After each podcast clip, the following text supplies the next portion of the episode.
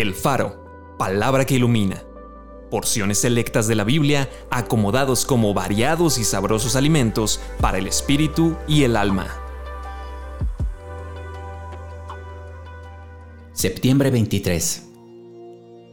No nos ha desamparado nuestro Dios. Amados, no se sorprendan del fuego de prueba que les ha sobrevenido como si alguna cosa extraña les aconteciese si soportan la disciplina, Dios los trata como a hijos. Porque ¿qué hijo es aquel a quien el Padre no disciplina? Pero si se les deja sin disciplina, de la cual todos han sido participantes, entonces son bastardos y no hijos. El Señor su Dios los está probando, para saber si aman al Señor su Dios con todo su corazón y con toda su alma.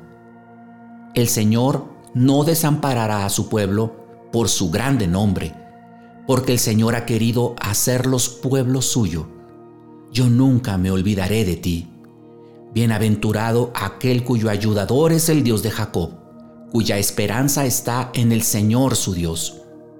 ¿Acaso Dios no hará justicia a sus escogidos que claman a Él día y noche?